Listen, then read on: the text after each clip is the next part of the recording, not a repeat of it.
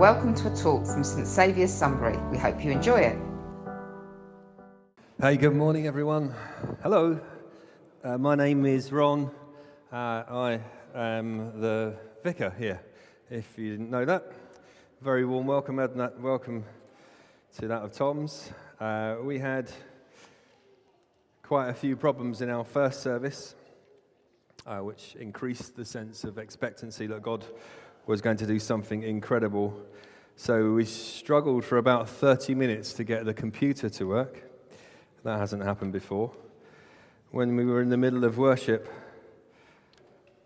one of the uh, sewage lorries parked outside and decided that was the time he was going to empty the drains.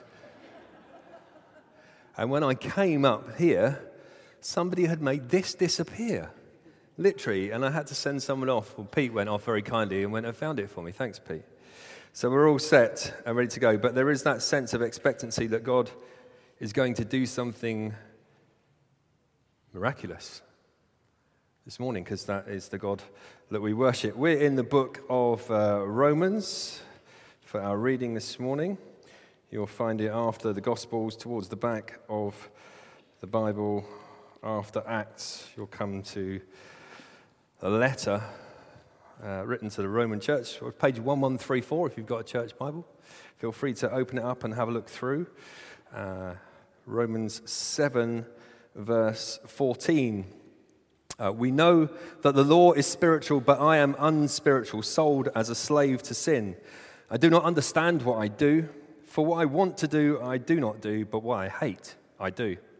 And if I do what I do not want to do, I agree that the law is good. As it is, it is no longer I myself who do it, but it is sin living in me. For I know that good itself does not dwell in me. That is, in my sinful nature. For I have the desire to do what is good, but I cannot carry it out. For I do not do the good I want to do, but the evil I do not want to do, this I keep on doing. Now, if I do what I do not want to do, it is no longer I who do it, but it is sin living in me that does it. So I find this law at work. Although I want to do good, evil is right there with me. For in my inner being I delight in God's law, but I see another law at work in me waging war against the law of my mind and making me a prisoner of the law of sin at work within me. What a wretched man I am. Who will rescue me from this body that is subject to death? Thanks be to God who delivers me through Jesus Christ our Lord. Um, apparently, if we've got a picture of ring tailed monkeys, have we got that picture? They are a delicacy in Africa to the Zulus. There they are. They're quite difficult to catch, they're quite agile, um, but the Zulus have found a way of catching them. Basically, they get a coconut, they hollow it out, drill a little hole in it, they put a rope in it, attach it to the tree, and they put something like rice, something tasty that the monkeys are going to want in there. They can get their hand in, but when they go to grab the rice to take it out and make a fist, they can't get it back out through the hole. And essentially, what they do is at that moment, they run up to the top of the tree thinking they've got their goodies, but as the rope tightens, they get to the top and bam, they just get pulled back down to the ground. And because monkeys are a little bit stupid, they keep doing this over and over again. Fist in, try to get it out, it can't. Run up to the top of the tree, bam, come back down to earth. After a few times of doing this, because the monkeys are a little bit stupid, the Zulus come along, because they're a little bit more dazed now, and bam, hit them over the head, monkey stew. And uh, I, I feel that's, that's, that's a bit like us. It's a bit like us here this morning that we get hold of something, we do something, and we know it's not good for us. We know what the outcome is going to be, and yet we continue to do it time and time again. And you know, in, in all good uh, fun, I like to compare you to various different things. So you're right. Just be glad that it wasn't this kind of monkey that I was comparing you to this morning. And, uh, you know, from time to time, you know how I like to take the mickey out of you, but also, you know, I'm a vicar, I like to take the mickey out of myself. So just to even it up, there's another shot of me as in, uh, oh, hang on a minute. That's dirty. Uh, right. We're in this series, we're looking at identity Uh, I'd love you to take a key verse away with you. If you don't know it, it's John 10:10. 10, 10. uh, it says this: "The thief comes to kill, steal, and destroy, but I, I is Jesus. I, Jesus says, I have come that you might have life." and life in all its fullness. The thief comes to kill, steal, and destroy, but I, Jesus, have come that you might have life and life in all its fullness. If you don't know that verse, if it isn't etched on your brain, take it home, read it, get it there. Uh, take, pick up your Bibles. We're going to have a look at verse 15. Uh, Paul says, and, and I want to do it as a, as a good Anglican vicar. Uh, there's three parts to this. So I'm going to say that Paul's struggles in this passage and our struggles because they're the same struggles, come in three parts. And if you look at verse 15, it says, I do not understand what I do. And what an incredible confession that is. One of the greatest Christian writers, preachers, teachers, church planters of all time saying, I don't understand what I do. You know, if you've got kids, if, you, if you're a parent here, you'll know that when your child does something like uh, throws a stone through a, a window, rips a book, hits their brother over the head, and you say, Why did you do that? Their answer invariably is, I don't know why I did that. And that is the human condition for each and every one of us. It's the same as us as adults. When we do something, when we say something that we know is stupid or, at worst, really bad, And we think, why did I do that? And sometimes our answer is just plainly, I don't know. I don't know why I did that. I don't know why I said that. Why did you go to that place? I don't know why I went to that place. Why did you break that promise? I don't know why I broke that promise. The only answer you can come up with is I don't know. Something inside me just moved me to that place, and I can't quite explain why I did what I did or said what I said. I wonder what it, what it is for you this morning that you've done that you think is stupid or plain wrong? What's the thing that you keep on doing that is stupid or plain wrong? You know, we know the good, but we don't do it. We know what's wrong, we fight against it, and then we do it anyway. We say, I will, and then we don't. We say, I won't, and then we do. We make a promise, and then we break it. We get on our knees and we say, Oh God, I am so sorry and then the next day we find ourselves back in that place again. It is truly the human condition for, for all of us. Anyone play golf in here? All right, I'll scrap that analogy then. that which you do, you don't do. The thing that you don't want to do, you end up doing. That is what we need to recognize. I do not do what I want to do. First of all, let's recognize we are in that place. The second thing, if you have a look at verses 18 to 20. For I know that good itself does not dwell in me, that is, in my sinful nature. For I have the desire to do what is good, but I cannot carry it out. For I do not do the good I want to do, but the evil I do not want to do, this I keep on doing. Now, if I do what I do not want to do, it is no longer I who do it, but it is sin living in me that does it. Wonderfully, wonderfully, this great writer is saying, I I, I. It's not I was, it's not I did, but it's I in the present tense. He's wrestling and grappling with it, even as he writes this amazing letter to this church in Rome. Uh, and so it's, it's not theory. I want you to understand that this, this book is not about theory, this is about life. Hey, and life in all its fullness, right? And sometimes Sometimes that life for you may be a struggle. Sometimes that life for you may feel like you're in a battle. I wonder if that sounds like your life right at this moment.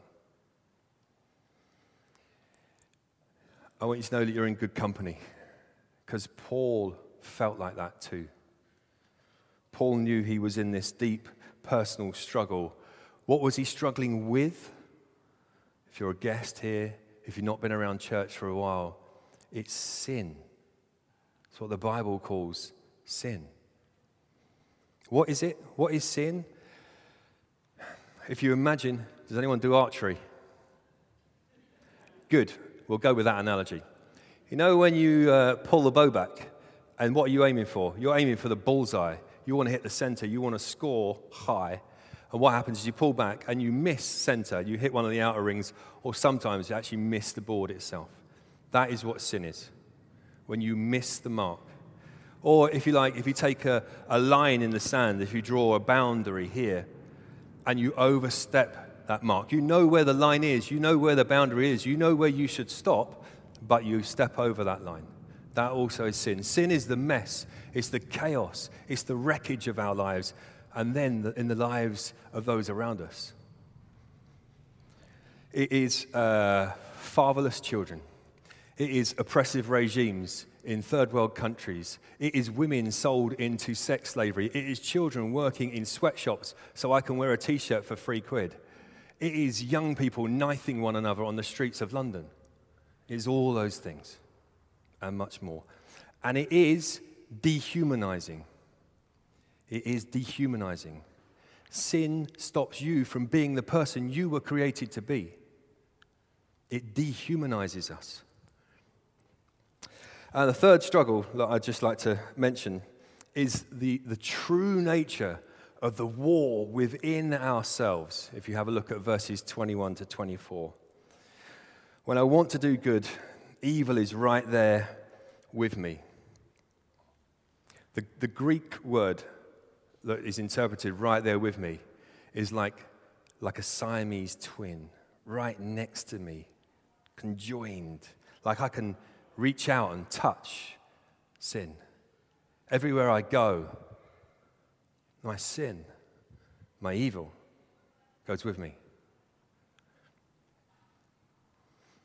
And that, that battle goes on throughout your life, uh, Monday through Saturday, and also on Sunday.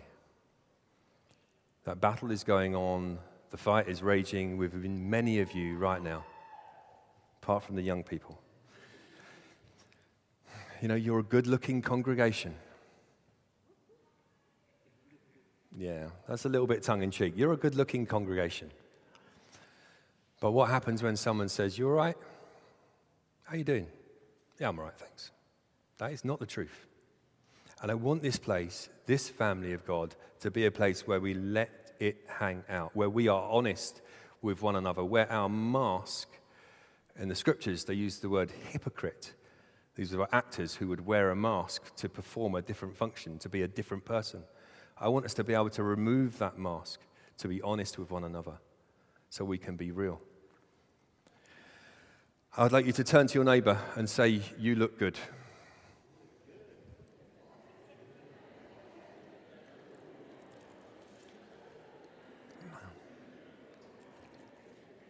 And now turn to your neighbor and say, I look good.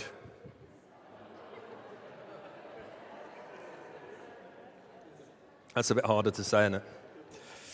You know, every, every face, every smile in here, there's a story going on behind that. A story of fear, a story of cowardice, a story of struggle, a story of victory, a story of defeat, a story of all those things, all just mixed up in this melting pot as you come to sit, to be with your friends, to worship together. You know, if you could see inside people's souls, it's such a funny thing. As I, when I walk down the street, when I do wear my collar, and I walk down my street, I can see people. People either gravitate towards me because they know like, I, I should, in theory, be safe, or they look at me as if to go, that guy can see straight into my soul and see the sin that I'm committing right now. I don't have that superpower, by the way. But the truth is, inside each one of us, this battle, this war, and if you could see our souls, it would be like we're coming out of the Borneo jungle, World War I. We've been for a real fight. It'd be like you've done 10 rounds with Mike Tyson. Uh, or it would be like you are Jack, who is on Love Island, if he does the dirty on Danny Dyer's daughter. I can hear one or two acknowledgements that some of you watch Love Island. I only brought that in to see which of you were. yeah, but that's what life is like. Some of us barely make it to church because it's been such a difficult week. Sometimes I wish I had that excuse. Yeah. We'd all rather think, I look good, you look good, so hey, everything is rosy.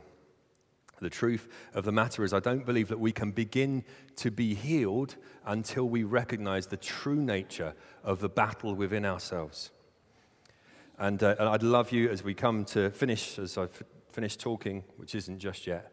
Uh, we're going to be offering prayer, as we always do, as a way to respond, for someone to pray with you. I'd love you to be able to be prayed for.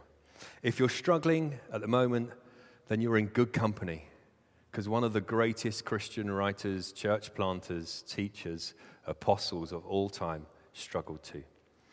And uh, that leads me to say something that's with Jesus. For those of you who know and love Jesus and are known and loved by him, you will know in your life significant amounts of victory.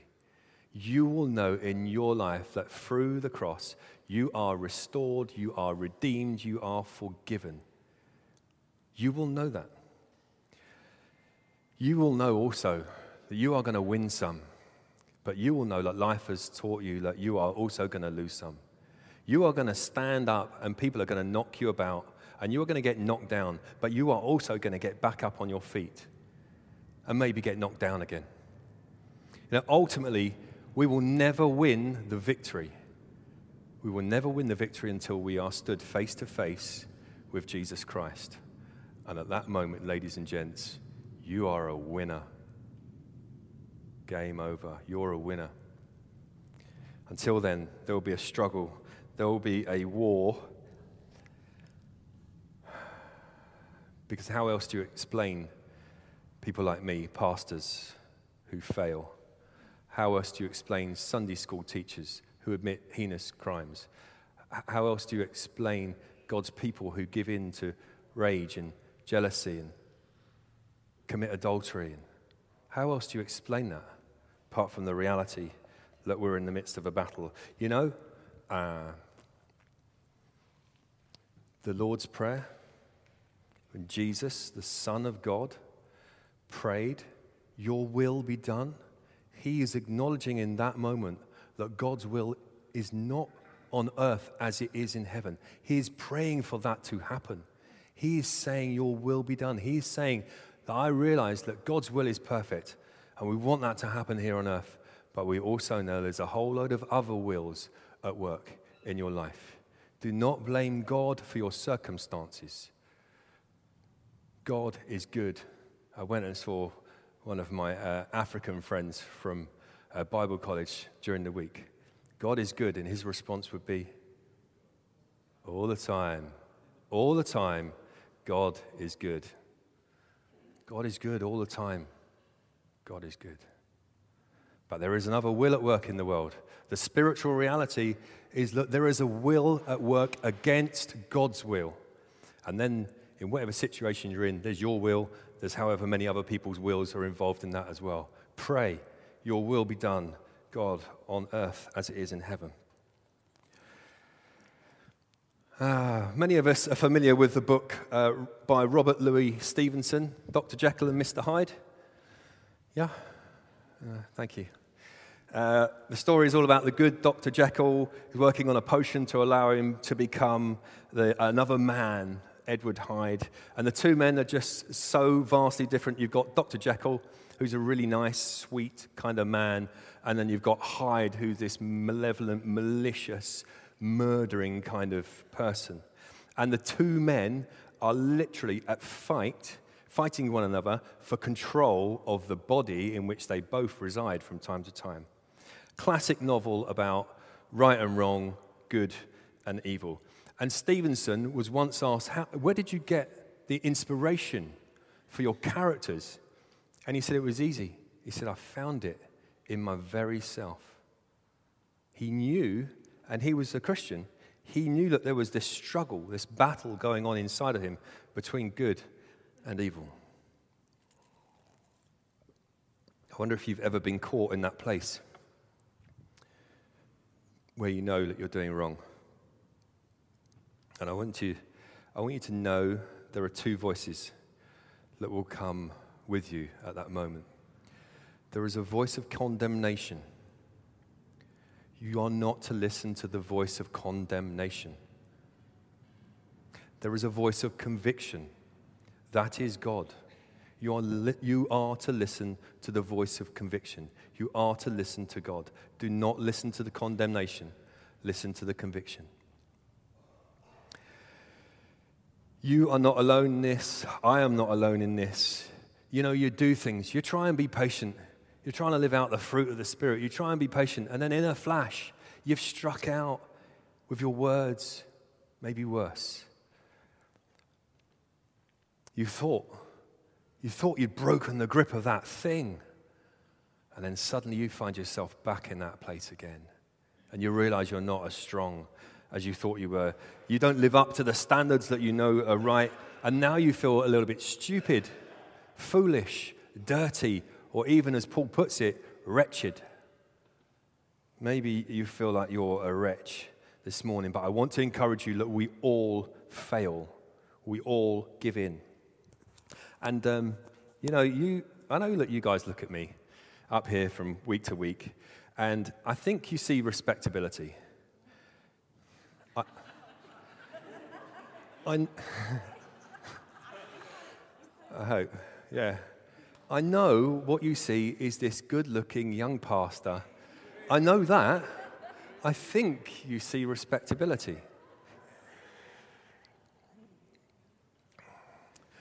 But if only you knew what went on in the inside.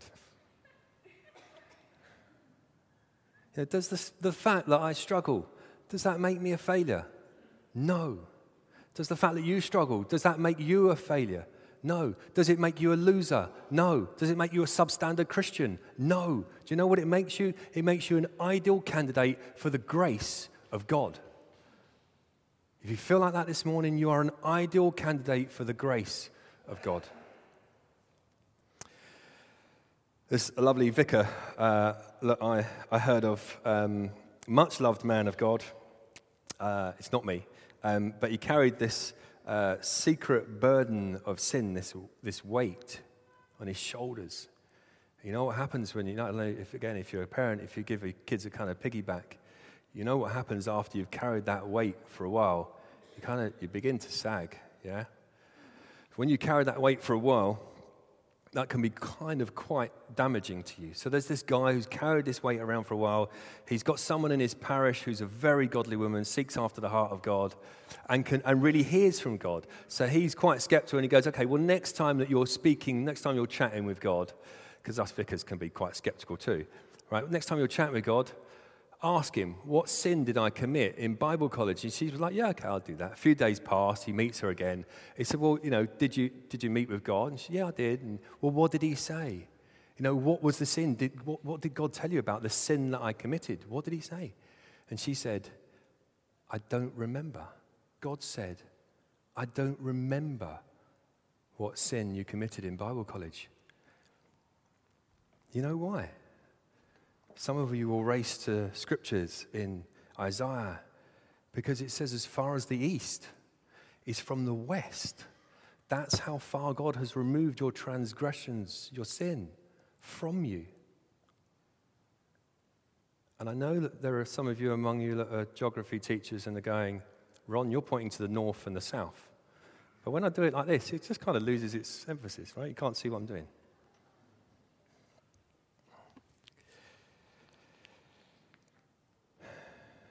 The scriptures go on. You, O God, will cast all our sins into the depths of the sea, the sea of forgetfulness. So gracious, so very gracious. Not only does he forgive, again, the scriptures talk about forgive as take away. Not only does he take away your sin, but he banishes them, he wipes them from the face of the earth. Forgotten, dealt with. And the thing that you have to do is this wonderful word called repentance. Humbly seeking after God, genuinely going, God, I'm sorry. Forgive me for X, Y, and Z. I like to describe repentance as if you give you this image, imagine you guys are God that's a terrifying thought. Just imagine you guys are God. I'm off in la la land, and I'm just, I'm just walking off in my own direction, walking away from God. Repentance is when you turn around. And the moment that you turn around, you know what God does? In His grace, He comes running to you, scoops up His skirt, runs as fast as He can to welcome you back home, to say, What? Welcome home. You are my beloved. You're my child. And you can do that for the first time today, or you can do it for the 50th time today. God is always calling us home. He's a God of reconciliation. And today, He wants to reconcile His children back to Himself and to continue that reconciliation in those that have already put their trust in Him. And as far as I know, there are three things that you can do with your sin, with the mess, with the chaos, your mistakes. Three things you can do. One thing is that you can just deny your sin. You can deny it. And, and my initial reaction is, eek, that ain't to work and it ain't to end well. First thing you can do is deny your sin. That is not to end well. The second thing you can do, the second thing you can do, my son told me I'm not allowed to do this because it's the shape of a gun. So he says, Dad, you can't do that. Um, number two, you can try and deal with it on your own. You can try and be a superhero and try and fix yourself.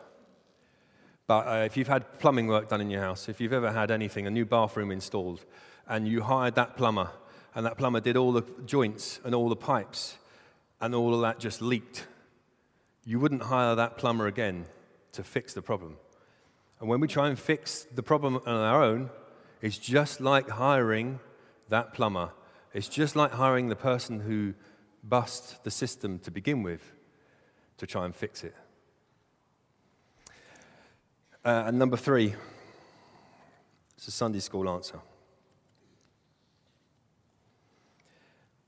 Option number three you admit your mess. You admit your failings. You admit where you messed, uh, overstepped the boundary. You admit where you messed, uh, missed the mark. You admit that. And you turn to God, and in His goodness, He will forgive you. And He will wipe away all of that in an instant.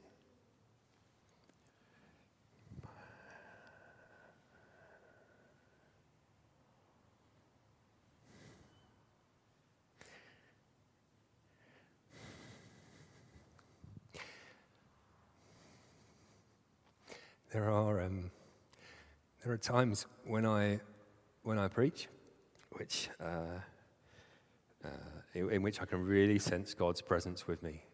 And in times when I can really, when I feel like I'm really hearing from God. And this is one of those times.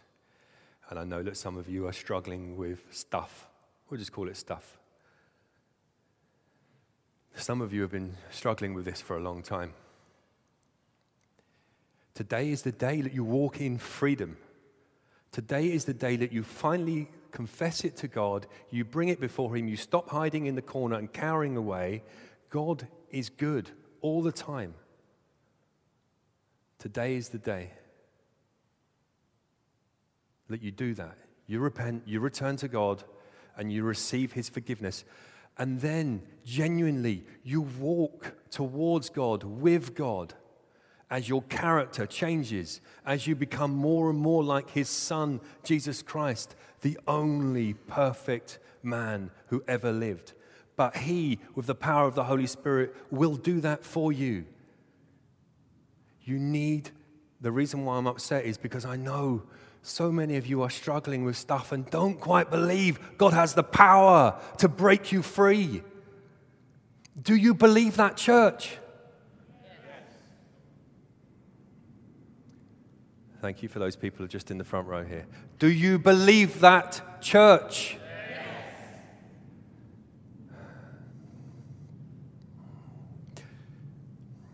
You are not who you were. You are not even who you are right this moment. You are who you are becoming, made in the likeness and the image of God.